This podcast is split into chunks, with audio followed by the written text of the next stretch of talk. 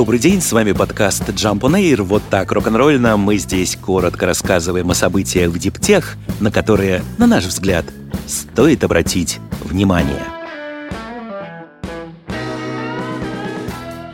Более одного миллиарда долларов собрал в раунде серии D стартап по переработке аккумуляторов Redwood Materials. Общая оценка компании таким образом выросла до пяти миллиардов. Сейчас Redwood строит в Соединенных Штатах сразу два предприятия. В ближайшей перспективе запуск завода по переработке батарей в Неваде, который также будет производить анодную медную фольгу, а следом начнет работу предприятие компании в Чарльстоне, Южная Каролина. Там также будут перерабатывать батареи и выпускать фольгу. К двадцать пятому году, по заявлению Redwood, компания рассчитывает производить ежегодно около ста гигаватт-часов катодно-активных материалов и анодной фольги, а к две тысячи тридцатому году довести показатель до пятисот гигаватт-часов. Первым заказчиком продукции будет Panasonic, который, в свою очередь, будет использовать эти материалы в производстве аккумуляторов для Tesla. Новость о финансировании не стала неожиданственностью. Еще в июле СМИ писали, что Redwood ведет переговоры с потенциальными партнерами. Правда, тогда в публикациях фигурировала более скромная сумма – семьсот миллионов долларов. При этом совсем недавно Министерство энергетики Соединенных Штатов одобрило для Redwood условный займ на два миллиарда долларов в рамках программы кредитования производства транспорта с передовыми технологиями. Эти средства будут поступать стартапу отдельными траншами для поддержки его роста и расширения штаб-квартиры в Неваде. Сервисная компания Ford Pro представила новую зарядную станцию переменного тока Series два для использования в коммерческом транспорте. Как заявляет дочка автомобильного гиганта, обновленное устройство в сочетании со специальным программным обеспечением предоставляет полностью интегрированное решение для электромобилей Ford и других производителей. Зарядная станция уже доступна для предварительного заказа. Разработчики сообщают, что устройство стало проще в использовании, обслуживании и управлении как для водителей, так и для компаний-операторов электротранспорта.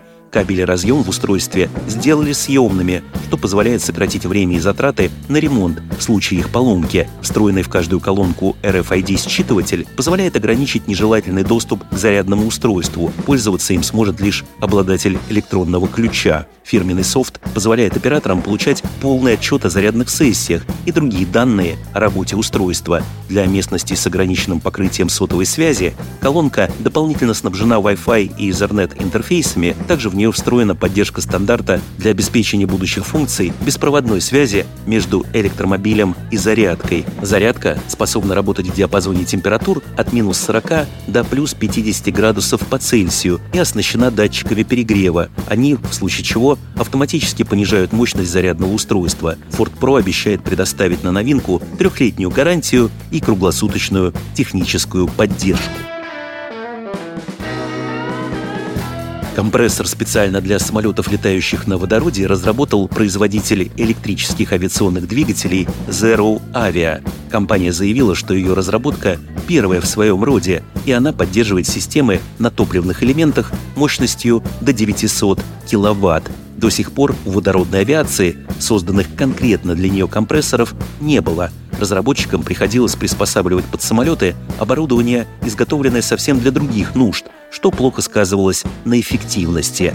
Компрессоры водородной авиации нужны, чтобы поставлять кислород для процесса химической реакции в топливных камерах, которая и обеспечивает двигателям электроэнергию. При этом, как объясняют в ZeroAvia, на больших высотах воздух становится более разреженным из-за более низкого содержания кислорода, поэтому компрессоры должны быть мощными и эффективными, но при этом не добавлять чрезмерный вес силовой установки и таким образом не влиять на полезную нагрузку и дальность полета. Новинка от ZeroAvia, по заявлению компании, во много раз мощнее любых существующих компрессоров на топливных элементах и обеспечивает превосходную удельную мощность. Фирма намерена подтвердить эффективность разработки на своих собственных двигателях. Один из них начнут устанавливать на самолетах вместимостью до девятнадцати кресел уже в двадцать пятом году.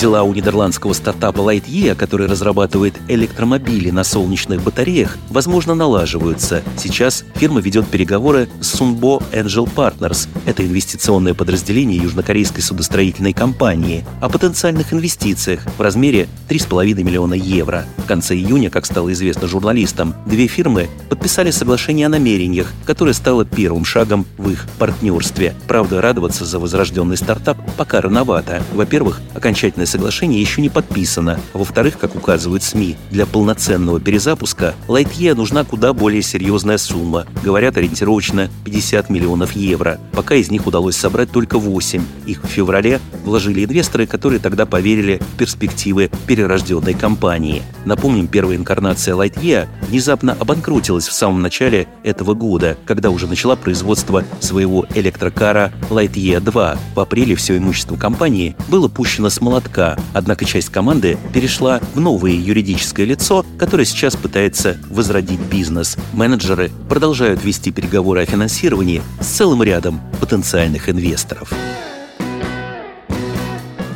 Apple тестирует три дэ-печать в производстве стальных корпусов для своих умных часов. Если эксперимент, который длится уже три года, будет признан успешным, он может серьезно изменить весь подход компании к выпуску продукции. Собеседники агентства говорят, что использование трехмерной печати сократит время на создание гаджетов, а также поможет окружающей среде за счет меньшего количества отходов. Если работа с Apple Watch пойдет по плану, технологический гигант постарается в ближайшие годы распространить этот процесс и на некоторые другие продукты. Сейчас Apple производит корпуса для своих часов традиционным способом. Их вытачивают из металлических заготовок на станках. Трехмерная печать может быть применена в производстве Apple Ultra Watch с титановым корпусом, который планируется вывести на рынок не ранее две тысячи двадцать четвёртого года. Войну автономному транспорту объявили неизвестные в Сан-Франциско. Бороться с ним они научились с помощью оранжевых строительных конусов. Анонимная группа под названием Safe Street Rebel научилась обездвиживать такие машины, устанавливая им эти конусы на капот. Этого оказывается достаточно, чтобы свести с ума систему автономного вождения. Активисты называют свои действия «конинг». Таким образом, они протестуют против превращения города в испытательный полигон для этой новой технологии. За последние пару лет беспилотные такси стали в Сан-Франциско повсеместным явлением. Сначала в кабинах всегда находились люди, обеспечивающие безопасность. Они следили за тем, чтобы все шло гладко. А затем многие автомобили начали ездить вообще без людей. Комиссия по коммунальным услугам Калифорнии в начале августа проголосовала за расширение услуг беспилотных такси. И всего спустя неделю после этого произошел неприятный инцидент. Один из беспилотников, в котором находился пассажир, столкнулся с пожарной машиной, а еще один автомобиль сервиса застрял прямо посреди улицы, заехав в сырой бетон. В Safe Street Rebel утверждают, что за последние несколько месяцев зафиксировали сотни грубых ошибок, совершенных машинами. Компании парируют, их автомобили намного безопаснее, чем с живыми водителями, и это подтверждается статистикой. Машины проехали миллионы миль, и на их счету нет человеческих жертв или опасных для жизни травм. С вами был подкаст Jump OnAir. Короткое рок-н-ролльно о событиях в диптех, на которые, на наш взгляд, стоит обратить внимание. Подробнее эти и другие новости диптех читайте ежедневно в нашем телеграм-канале Jump Daily. До встречи!